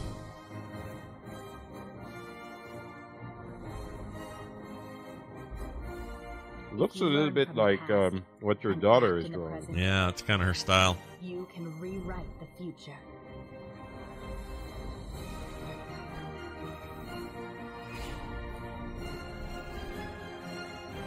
Did I hear Chris Taylor was involved in this? Oh, Chris Tales. That's what I heard. I was sure it was like the guy who did Dungeon Siege and... Whoa, what's she got? In PC Gaming. It's not the size of your weapon, it's how you use it. Oh, shut up. And I'm holding one of the, well quite frankly, it's a bit average, isn't it? It's just your average, you know, Glock, really. No, it's one of the ridiculous alien weapons from our next game, Valfaris. A brutal, heavy metal infused 2D action platformer inspired by true old school classics like Contra and Torrican. Assuming the role of fearless warrior Therium, players must blast and slash their way through the doomed citadel of Valfaris, overcoming its deadly environments and enemies before challenging the arcane evil at its very heart. Get ready to rip the galaxy a new wormhole from publisher Big Sugar. This is Valfaris. Okay. I don't know why they gotta do that. I don't know either. I guess they figured, you know... Oh, this looks like all your base art belongs to us. This is pretty metal, dude. Yeah! Look at him go! See, I like shit like this. I'd play this. Fine. I'd play this. I would look for this on sale, or I'd get a key from somebody, or I would do something to get it. I'd play this. Look at that guy banging his head. I'm not a big fan of metal. You're not a metal guy? No, it's... That's so it's funny that you like Blizzard. Blizzard stuff is so inspired by metal stuff sometimes, and I'm always surprised that you don't like it. Well, that's the part that I'm not a huge fan of. Like, when everyone starts reveling in the metalness of some of those things, I roll my eyes a little bit. But this looks, you know, this looks good. Yeah, it looks good. Incredible action in the Valfaris trailer. I'd play it.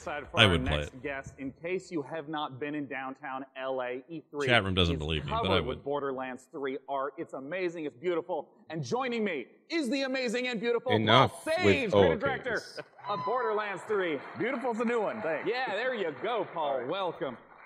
I mean, there's been so much hype around Borderlands 3. What's the stuff you're really excited to be sharing this year at E3? Oh man, so you know we've talked about our vault hunters. Well, this time we get to talk about Moe's. And she is our gunner vault hunter. So she has a big neck, so it's one of the things. Big dread on the mic. Talking about, you know, the different loot, the shields, grenades, other things, going to different planets. So a lot of stuff. I'm trying to be discreet when I eat, and I end up bumping on stuff. Tell us everything you can about her. You be you. Yes, I'll tell you everything I can. So Moe's, again, like I said, she's a mech pilot. She has this big mech. It's called Iron Bear. She gets into Iron Bear. Yeah. All right, Iron Bear mech skills, which means that she can equip either a minigun or a railgun or a flamethrower, you know, if you want to barbecue your enemies, something like that. Oh, so, nice. You know, yeah, Moe's is a terrifically fun character for us right now. Now, we've been excited to be collating a whole bunch of community questions. We're going to break them into two categories. So what is this? There's a whole bunch of repeat questions. Borderlands. Sure we get to right now. One of the big categories is about... This doesn't look like Borderlands. Guns earlier, but what can you tell us about some of the well, they have different systems, right, in the environments. Yeah, they have like 5 planets. Let's talk about grenades, like one of my favorite things that we don't get to talk about a lot. So in the past, we've had grenades. If they've had like one thing, they can bounce. I'm glad they didn't have Randy Pitchford come out and talk about it. This time, we're combining like all of them. I am very glad. So for instance, the other day I was playing and I threw a grenade, and that grenade had a bounce. It would stick. An explosion would come out, and the grenade would fire guns as it was going through. Oh, man. We have like a ton of different grenades. You guys hear that at home? This is a treasure. D.H. Redlord said I have the worst attention span. That's not true. You know, so just tons of different things that we have. Well, when you're... So the thing people don't realize... Yeah. We're not just watching this. Right. We're watching, commenting, kind of without really realizing, trying to be funny and quippy, and we manage maybe once every 20 quips. Yeah, but we're still trying to provide something entertaining for you guys. Yeah, we're taking notes, paying attention to everything that's happening. And we've been doing this for 2.5 hours already, and we've done this yesterday and the day before. No, not the day before. Yeah. And we still have 2.5 hours to go. So you approach it a little bit differently when you're just watching. Yeah, or like doing a show, a podcast where you've got a list of notes. This is a unique thing that we do. By the way, you were wrong on the time for Ubisoft. It is at in 10 minutes. It will be an hour and a half away. We double down on that. We have what we call Guardian rank. All right, cool. So it is 2 p.m. That means 2 p.m. I didn't have to eat during this. Crap. They told me after you left, so there wasn't much I could do to tell you. And then we're going to hit some rapid-fire questions. Why does this stream keep jacking up here? How do boss fights in Borderlands 3 compare to Borderlands 1 and 2? I know those were big aspects. How do you build upon that? Probably a bad time for this to be happening. Fight, like I'm an old-school Nintendo fan, right? So I love huge boss fights that have like three phases and stuff like that. So now those people, smart people in the audience know that we've talked about going to vaults instead of vault, right? And so there are different like huge boss encounters there. That are just multi-phase boss encounters. We have like a lot of different mini bosses throughout the game, so a lot of different boss encounters throughout the game. Well, now I want to ask some really quick questions that should be yes or no, very brief. First from Castore, how will you be handling multiplayer? Multiplayer, we will basically be allowing anybody to jump in at any time. How will you be handling it? Awesome. From MHL Animations. That's an awful question. Great question. I'm not here to judge what you do with your gun, so that's a personal question. All right, great. Sam Wiseman asks, is Maya's new companion a siren? People are asking the right questions. I don't That's what like I will say about that. The format. All right, from because the questions says, feel like they were given to Sean by the company hours ago. And all right, I'm just going to blast through a couple more as fast as I possibly can. I think that's actually literally the case. Probably what's happening, yeah. 50. Someone in the chat says, can we get a Frog Pants reaction to the Frog Pants tweet within the E3 feed? Or shift codes for Borderlands 3? I don't get it. What? I don't know what he means. Yes. Other kinds of PvP. He's probably kidding. I have no idea. Yes and no. And also maybe. Perfect. Yeah. And will you be able to transfer weapons between your characters? No. Absolutely. Right from the start. Perfect. And when is the damn game coming out? Friday the 13th, 2019, September 13th. Perfect. Wait. Borderlands.com. September 13th, 2019. Thanks so much for joining me on stage, Sean. Thank you. Yes. Okay, he didn't say the year, so it weirded me out for a minute. Oh, they're getting hacked again. If you have not seen all the setups and downloads. Are you getting the weird lag here that I'm getting? Oh, they're beautiful. Yeah. Okay, it's on there and then. It sounds like it's at the source. Visiting a guest that we saw earlier. Yeah, it definitely does. Oh, it's getting bad. Oh, it's no good. She got a shark. Baby shark, do. Oh, this is bad. Oh, hi. No, why? Don't do that. Sorry. Oh, look, they're having technical issues. Please stand by. Well, Patrick, we can take this moment to... Anteater is an open-world action RPG, or Shark PG, as we call it. You start as a small baby shark pup, and you have to survive. That was demoed last year. I think it's a fun idea. It's a shark RPG, literally. Here, listen to this. And then we also have to think about... Oh, never mind. Well, let's meet, and then let's take a look at the new trailer. Hi! Welcome back. Nothing. That's me just doing things. Ignore me. Split it.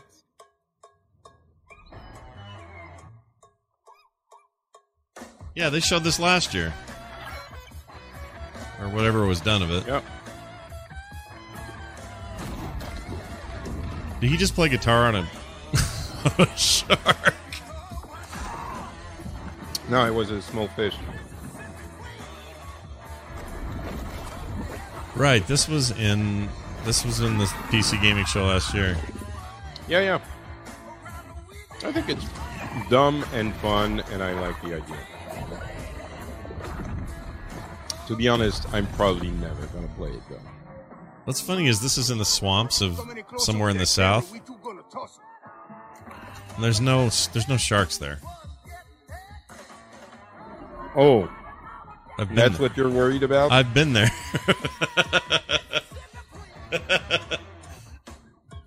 I mean, a little bit. Actually, this video game is wholly unrealistic in its portrayal of the American South. In the trailer, because quite frankly, not even I would eat him. That was Scaly Pete, and Scaly Pete's the villain in this tale. Pete is a best fisherman in the Gulf, best shark fisherman, or he'll tell you he's the best shark fisherman, and he disfigures our baby shark at the beginning of the game and does some really nasty things. So he's not a very nice guy. And now the story of Maneater is told through the lens of a reality show called Shark Hunters vs. Maneaters. And it follows Pete and the player shark on its adventures. Sorry, that's Patrick. And, you know, it's a really... Are you trying to very isolate an embarrassing thing that I said and played back to me? No, I'm trying to export the VR thing from earlier while we're doing this, and it keeps playing. There is an awful lot of man-eating going on in this game. That is the name of the game. And but they made her wear a shark thing. I feel bad for her. Fun action this is game. It's like GTA if you were a shark. I think they want to break the monotony of having there is more to the game than just being so we spent a lot of time moving through the water, I think that's probably accurate, and adding abilities to go up on the beach for an afternoon snack. There's a lot of exciting things that you can do in the game. And you mentioned before it's a shark PG. How does that progression system work? So there's three facets to the Shark PG elements of the game. There's growth, there's life phases, and there's evolutions. Scott, you're not commenting on the lack of realism of the way the shark jumps out of the water. And that's kind of like your XP. I mean,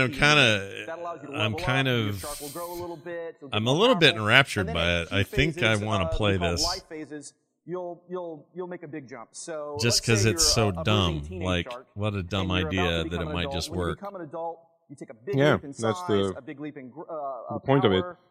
I would like to point out, though, as you reach that you basically said, I'd like to play this. For example, you could get for one out of every two games that we've seen, and we've seen 750 games today. I mean, admittedly, they're not blowing my mind with much here. Just really quickly, John, everyone's wanting to know this question. What's ironic is the one I wish I could get more excited about Borderlands. I know I'm supposed to be, but... And trying having to a hard time. Awesome shark RPG ever. I think Borderlands is a classic case of too much communication. Well, I hope we do, John. Yeah, they're overdoing it, and you know it's going to be shown again at Gamescom, and they have more stuff to find to show. Thank you, John. I think that's part of it. I think it's also over communication as well as counter communication from all the weird stuff going on at Gearbox. So it's just creating kind of a weird, nasty vibe that makes me kind of uncomfortable. It might be amazing, or I might have had enough Borderlands to satiate me for a while. And loot shooters have evolved. What is this, a chair? I think this is a Maxnomics. My chair right here. Oh. E-Win Racing? It looks so similar. I think there's like one company in China that makes those chairs, and they all sell it, like Terraria is one of the best-selling PC games of all time, selling almost 30% off eWin Pro gaming chairs. Once you popularity is the fact that developers Relogic continue to add content, going from 250 items at release to now over 4,000. Let's take a look at their penultimate expansion coming up, Terraria Journey's End. Well, they're not that fancy. They're like $150 or something. They seem okay, though. It's a Terraria expansion? Didn't it come out like 15 years ago? It's like... This is when you know Patrick's getting tired. He starts to starts to exaggerate numbers. It's when you know he's getting really tired. We've seen 750 games.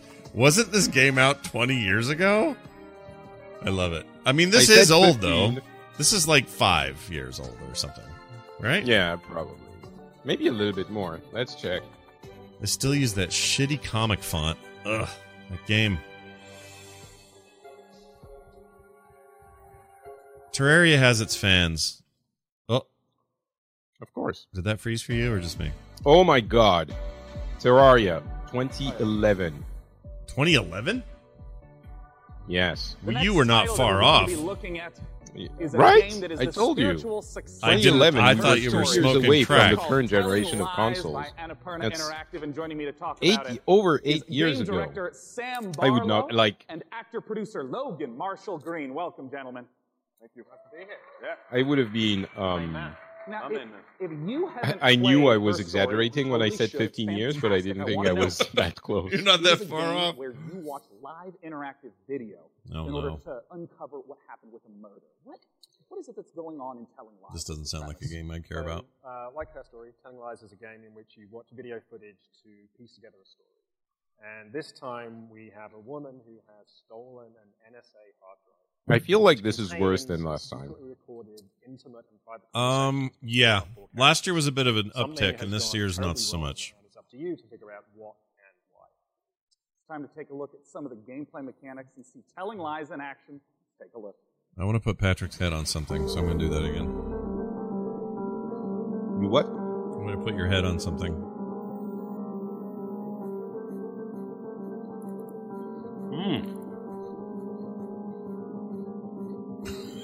This is the, oh, what's the name of that game from last year? Oh, the lady? No, from a few years ago. It's that lady who sat at the table and said things?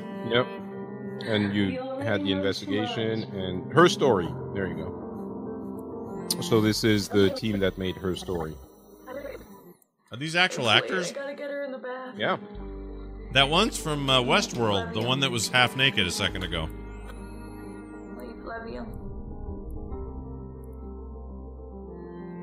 I think. I've only ever been in love once. And there's the dude, this dude. He's, well known. Girl I met when I was 18, but I was too young and naive. How do we know her? Him.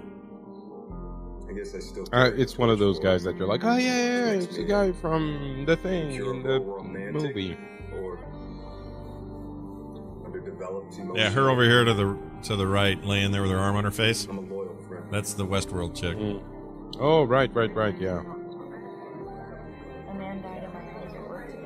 She was also in that... looks like, gameplay-wise, it's going to be Her Story Super Deluxe.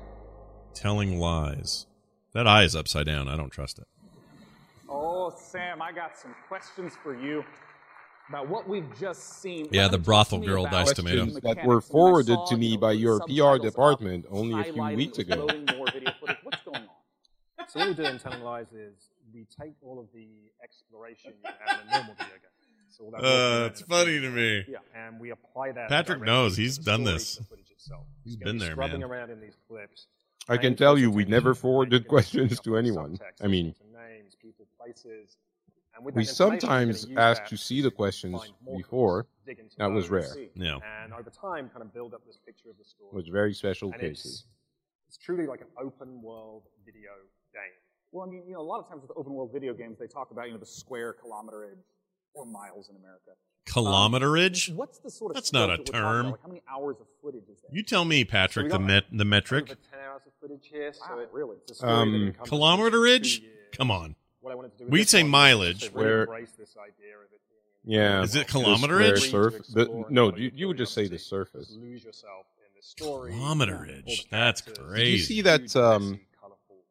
that Fox News thing where there's someone like railing against the system? Yes. Some guy who identifies as kind of right wing was telling me today on Twitter that it was tongue in cheek, like a joke. But my problem is they don't identify it as such. That's just their programming, and they always have controversial stuff on. So if it's a joke, I think they're dead serious, and they're that dumb. I don't know. It was so big, I could see it being a little bit. But that's the problem. It's the fact that it could even seem like it's not a joke means that they're going so far. Anyway, that's neither here. We just went after infection, and what do we want? And we the little boy showed up. This is better graphics than what these guys are talking about. It's got a lot of is it Van? Yeah, but we right here. To make it as let me blow the screen. Hey, Van. Let me blow it up. You can't hear Uncle Patrick, can you? Nice. Yeah, here.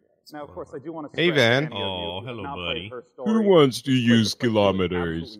Who wants to use a real system that makes sense and not those dumb miles? Metric is better, huh?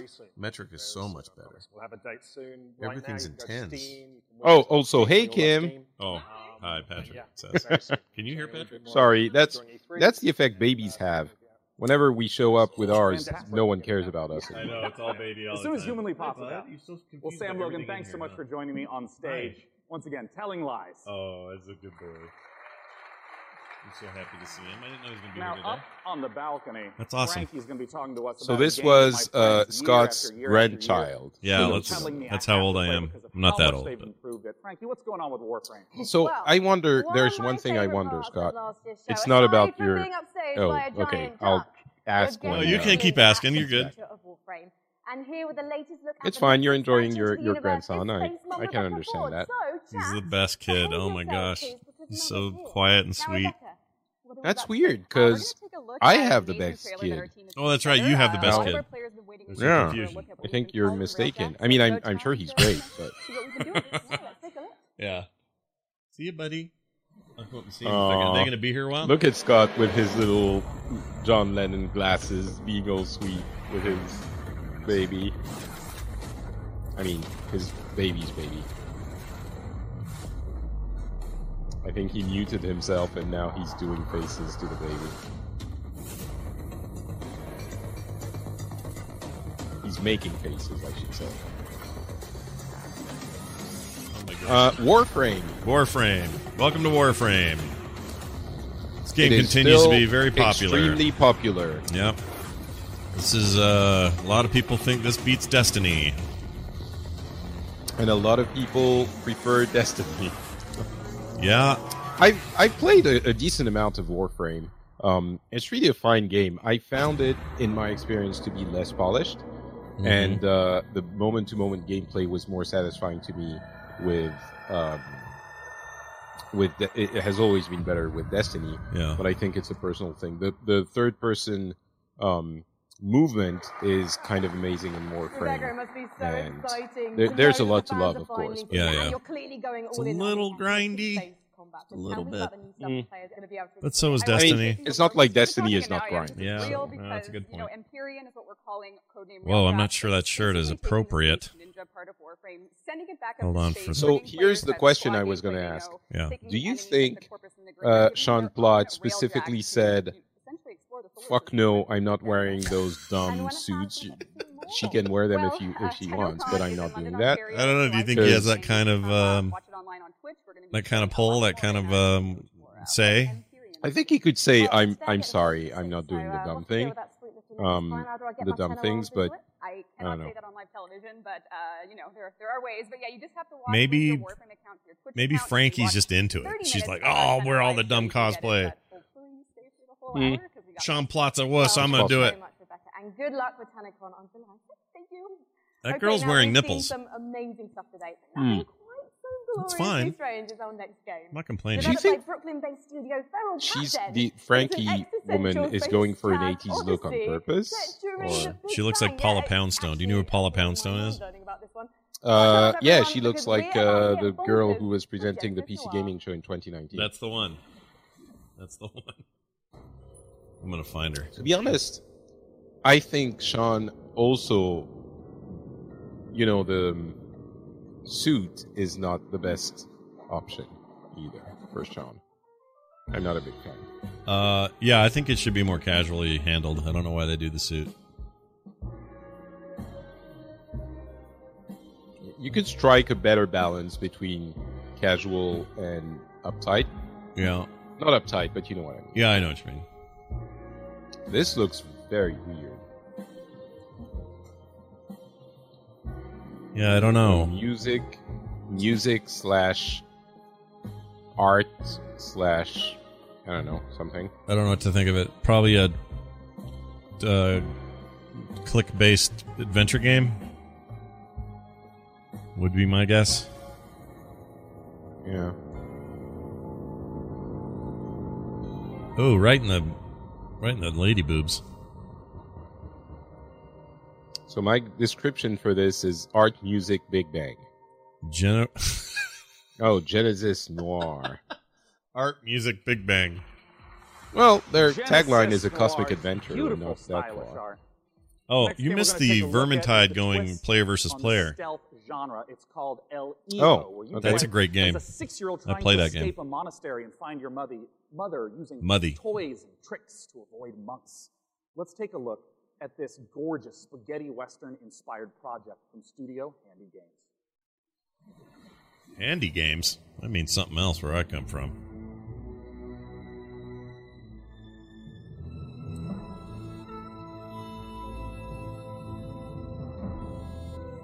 Frodo.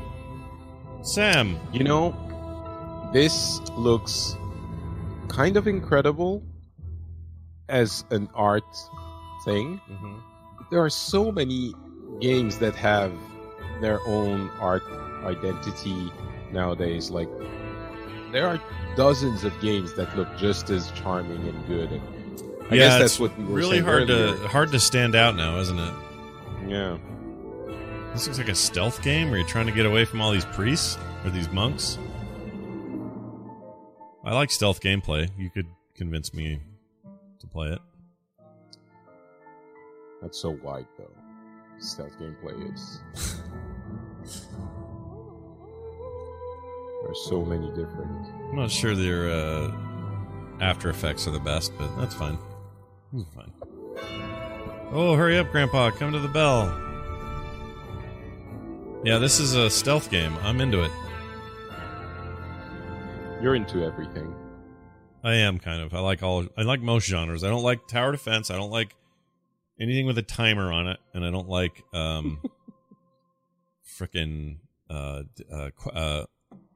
what's it called? El Hijo, once again, is the title of the trailer. When you go with somebody, it's called a... that means the song.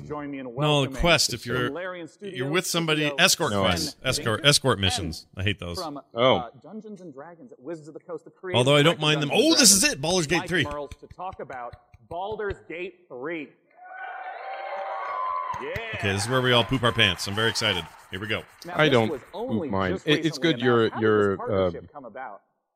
you compensate for me because I don't like anything apparently. I'm glad to. And I tried to convince them back then that they should give us the Baldur's Gate 3 license. But we had a long chat about what the vision would be. Original Sin.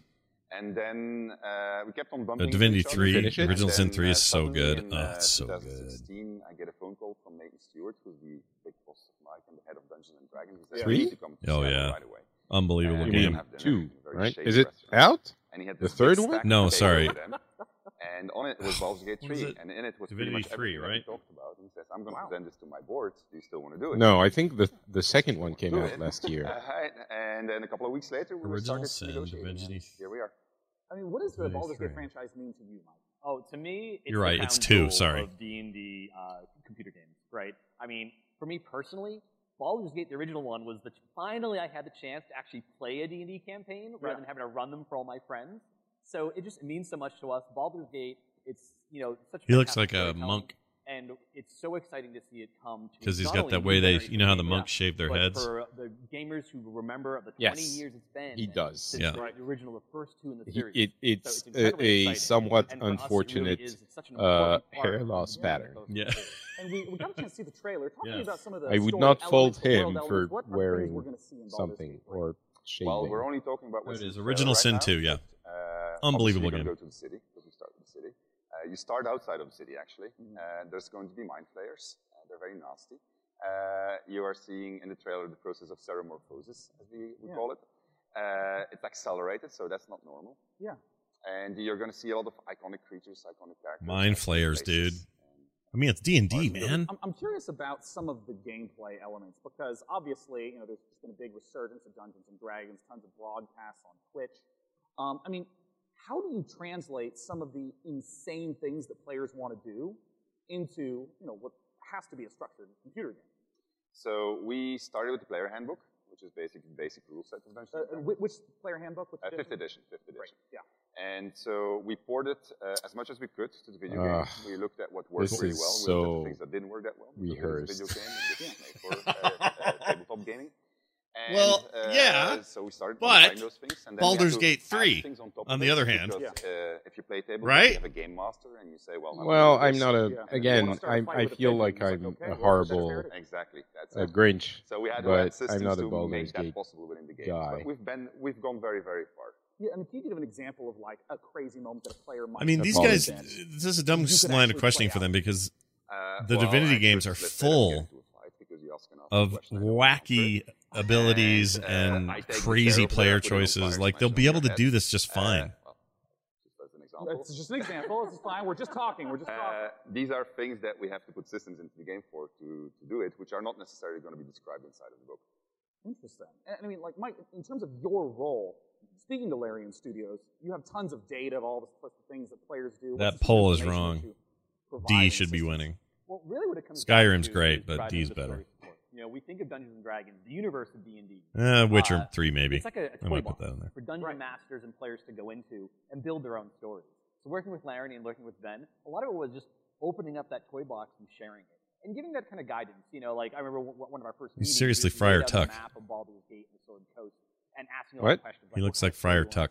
Where do we want to go? What are the cool locations we would want to... It's fine. Oh, from... Okay. It's not me being critical. I look like an idiot in the mirror. I mean, look at this. Jeez, chat room, you can see me. So that if you have your favorite class and it's in the game, you really feel like you're taking on that role that you love so much in the tabletop, really coming to life in an authentic way in Baldur's Gate 3. And we're going to talk in a moment about Baldur's Gate 3 release dates and whatnot. But we have a second game that we want to talk about, and on a new technology known as pencil and paper. You are such a child. I'm getting hungry. Exactly. So in Baldur's Gate, we think there's... Yeah, I understand. For the podcast listeners, Scott is playing with his head in the screen and putting his camera on Sean's face. The best one was earlier, because I did it to Patrick while he was eating, and so it looked like the guy on stage was like gesticulating and eating and just kind of looking around, and it was amazing. Except the guy on stage was me. Yeah, so this will give you a chance to check in on the city, to see what's going on, its current state, who the movers and shakers are. We also feature a complete levels 1 to 13 campaign that takes you from the mean streets of Baldur's Gate to the depths of hell itself, and sort of pose to the players a question. It's a bad showcase for this. I need to see that game moving. So we'll put that right in players' hands. Well, I have to ask, and that's a lot of people. We didn't see if we didn't see it at Stadia, and we didn't see it at Microsoft. We're not going to see it here. No. They had gameplay to show. No way they would have saved it for PC gaming. This is the game that we want to play, so we want to make sure it's really, really good. And then when that's the case, then we'll... Yeah, they don't have a date. Well, I know a lot of people have stuff to show. It's going to take forever. I think I speak for a lot of people here when I say it's 42,000 people watching on YouTube. It's going to be fantastic and worth the wait. Gentlemen, thanks so much for joining me on stage. Thank you very much. Thank you. Ben and Mike talking about Baldur's Gate 3. Oh, 200,000 people watching on Twitch. Why are they leaving? Well, it's because the PC Gaming Show has officially concluded. Let's bring up on the stage the fantastic Frankie Ward. Come here, Frankie. Hello. Well, thank you so much, Sean. Hasn't this audience been absolutely fantastic today? Guys, thank you so much for coming out to the 5th annual PC Gaming Show. We want to give an enormous thanks to all of you who tuned in live. We want to that was not the best. Yeah, I mean, we've had worse, but not much. Yeah, it's. I mean, we had worse, but that it was really bad. Yeah, it was. It wasn't the worst thing I've ever seen, but I you know, it's just kind of a all right. It's no, it wasn't just all right. I think it was pretty bad. The standing segments didn't work. The questions were uninteresting. I mean, we didn't pay very close attention, I admit, but I don't think there was anything interesting for most of the things. Mm-hmm. Yeah, I'm not a fan. I think it's a step back from last year, and that's too bad. Yeah, it's kind of a bummer. I don't know what I was expecting. I mean, maybe I should have not expected something more, but I guess last year I had some hope because it seemed like they had a better energy last year, and it seemed like they were kind of onto something, and maybe they would expand on that. So just from a presentation standpoint, it felt like a step back. There are games in there I'm interested in. They couldn't talk about the one I wanted to the most at the end there, not nearly as much as they I wish they could have. Like, that was very little information about Baldur's Gate 3. Yeah, like, outside of a handful of other indie titles that are sort of interesting to me, just not much there. What I would have liked to have seen, since Epic backed this thing, they've got some exclusives that aren't out yet that I would love to hear more about, like, what's the Outlaw one? Whatever Outlaws, not Space Outlaw. What's wrong with me? The one that's the outer space one that's frick. Void Bastards? No, not that. Void Bastards is out. It's an exclusive. The original one came out on Steam. This one's chat room. Rebel Galaxy. Jeez Louise. All right. Oh, that. Yeah, okay. Rebel Galaxy 2. Like, why can't they show us the stuff? Like, show us. Got to turn off the sound for this. Oh yeah, turn that off. Those guys are. That's lame. There's. Now. Oh, Max Scoville. Who's that? All right. Oh, it's just a journalist. I think it's cool. Well, anyway, all right. But you know what I mean? Like, just not enough. It just could have been more, and whatever. It's the best platform there is. I love PC gaming. I just think this show is not the best image of it. Maybe there's no way to change that because, you know, they're not Microsoft. There's a whole bunch of factors. Yeah. Right. But, yeah. All right. Did anything in there go, oh, hey, Patrick, you must play me? No? I think the VR pistol whip I'm very interested in. The VR super stylized thing. Oh, from the VR thing, rhythm game. Mm-hmm. Yeah. Asgard's Wrath was another one in VR. But in the PC one, I think nothing. Did nothing really jump out? No. Ugh. I'm trying to think if there's anything that was just like must have. I mean, I want to try auto chess. I guess that's one thing, but it's only because everyone's saying is talking about it so much. So I'm intrigued. I'm not intrigued by the game, but I'm still wondering why it's making so much noise. Yeah, I guess feels so like a try it, feels like a movement. It's a movement that's about to happen, and you want to kind of be there for it. Or to understand it or whatever. Yeah, I get although that. I think it stopped a little bit. Yeah. It died down a little bit in recent months. Chat room doesn't seem too stoked on anything in particular either. I mean, I think we all wanted. I can speak for only me here, but I think a lot of people in the chat too. We all wanted to hear more about Baldur's Gate, and they just didn't give us anything. Like that was just like here's a piece. That was. Here's a piece 3 hours of well spent. Yeah. Then. It did feel like we were waiting a long time to get to that. And then they gave us, you know, we're working on a good game and it'll be done when it's ready. And that's great. And I'm sure it'll be rad. But I mean, you really let us on there. And the shark thing. I'll play that shark thing. That's fine. That looked all right. Yeah, but I'll play the thing and I'm excited are two different. Yeah. Things, right. Yeah. You know what? I enjoyed during those 3 hours spending time with you. Oh, same here, Patrick. I always enjoyed spending time with you. And for those who don't realize what we're doing here, it's almost 1 o'clock. Where you live, it's what time? What time is it now? Oh, now it's almost 10. Almost 10 p.m. That's still fine. The Ubisoft one is going to start in about an hour. Yep. And after that, I hope it only lasts about an hour, because after that, I'm going to try to get some sleep, and then I'll wake back up for the Square Enix one. That's a great idea. I love that idea. I there's rumor. I think it's a very clever move. There's rumor that our pal Brian Dunaway will be joining us for the Ubisoft conference, which is very exciting. That would be exciting. Yep, he'll be twice as awake as you are. So look forward to that. We'll wrap this up for now. We'll be back in about an hour for those watching us live. For those listening at home, for the others, essentially you're going to get the Ubisoft thing probably, by the time you wake up or something. Yeah. So it means you went and dug out this one. So if you did and listened to it to the end, I congratulate you on your gusto. Your gusto. I like it. All right. So we'll see everybody then. Thank you all for being here, and we'll talk to you soon. Bye now. Bye.